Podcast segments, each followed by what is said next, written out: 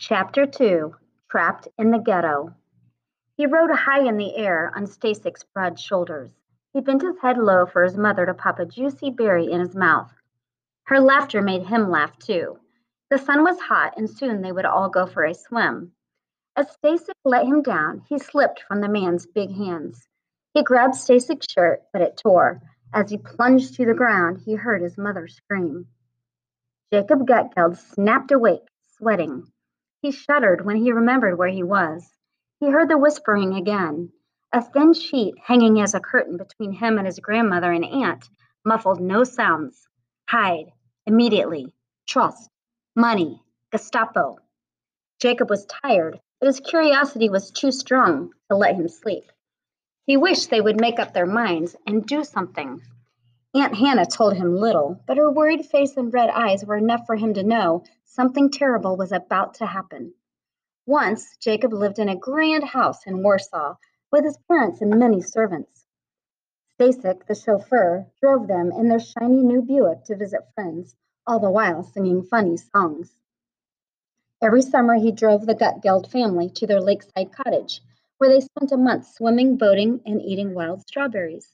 When Jacob was four and a half, his mother died, giving birth to his brother David. Jacob remembered little about her, only a soft blue dress and the sweet, sad song she sang the day they spent together picking berries.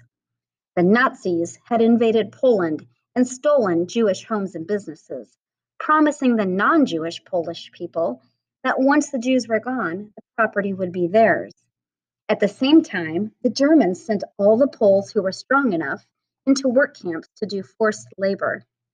Jews were ordered to move into ghettos, fenced or walled areas in the city that separated the Jews from the rest of the population.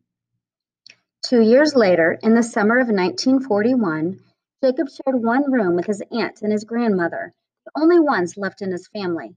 Other families surrounded the Gutgeld apartment in dirty, broken-down, overcrowded rooms like theirs. Day and night, Jacob heard cries and shouts. But the worst sound was the rhythmic click, click of the Nazi soldiers' boots as they passed under his window.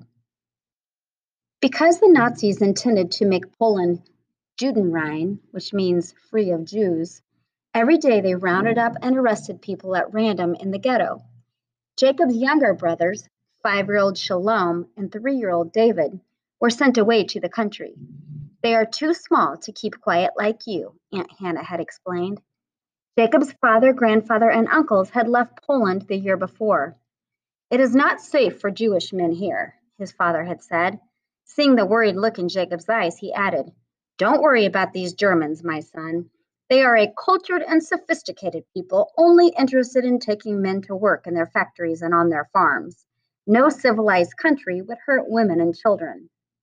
The words were meant to be reassuring, but when Aunt Hannah kissed Jacob the night the men left, her tears wet his cheek. Jacob didn't mind it when they first moved into the ghetto. In the beginning, the Germans permitted them to have schools, shops, and other ordinary parts of everyday life. But within a year, everything changed. Posters went up forbidding Jews to leave the ghetto. Curfews became more severe. Each day there was less food and there were more arrests. And the Nazis didn't exclude women and children from abuse. Jacob heard the Nazis give speeches telling the Jews that Treblinka, Auschwitz, and Majdanek were farms or factories, that plenty of food existed there, that those who were sent there would receive warm clothing. But everyone knew those places were death camps, places built to kill large number of people efficiently. The only strong people Jacob saw were the armed soldiers patrolling the ghetto. He felt weak from not enough food.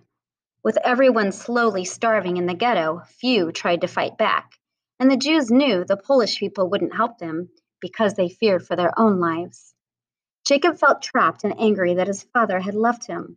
Only those who were sick, starving, or useless to the Germans remained in the ghetto. Money helped, but no one was safe anymore, not even wealthy Jews like the Gutgelds, and besides, their resources were almost gone. Jacob's grandmother gave him little candies from a slowly dwindling supply, but he had no patience during these hard times for her insistence on keeping Jewish laws, such as not being allowed to eat certain foods. That morning, he heard Aunt Hannah arguing with his grandmother. "I spent four hours finding this piece of meat," Hannah shouted, waving it in the older woman's face.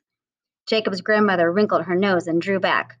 "I'll go to my sister's if I have to eat pork," she said, turning her face away. Jacob's mouth watered, but his grandmother was adamant. Finally, Hannah left in anger, taking the little piece of ham with her. Jacob muttered, "I hate being Jewish." "What, my baby?" his grandmother asked. Jacob shook his head and scowled. "Nothing, Bubby," he, he replied. "Look," she said, holding up a dry, dark loaf. "This bread is talking to you. It has an S on it, so S." She laughed at the play on the Yiddish word meaning eat. "No, thank you," Jacob replied coldly. "I will never be like her," he thought, as he opened The History of the Jews, one of the few books in his grandmother's library that wasn't a prayer book or a Bible. If the Nazis aren't following their laws anymore, why should we? Now the whispering voices grew softer, and Jacob, against his will, fell asleep without a dream to haunt or comfort him. In the morning, he put on the same tattered clothes he wore every day. The usual wormy black bread and pale milky tea waited for him at the table. "Eat, Jacob," Aunt Hannah called to him. "What were you and Grandma talking about last night?" Jacob asked. He searched her eyes but found no answer. She looked away from his steady gaze. She moved the food closer to him, but he didn't touch it. "Yonkel," she said, using the name that her, his mother had called him, "it's not safe here anymore. They're beginning to take more and more people every day." She closed her eyes. Jacob could see she was trying to erase the image from her mind. five hundred thousand people were crammed into the ghetto. A few, like Jacob's Aunt Hannah, tried to live normally. Pushcart peddlers sold pots, pans, candlesticks, and sometimes scraps of bread.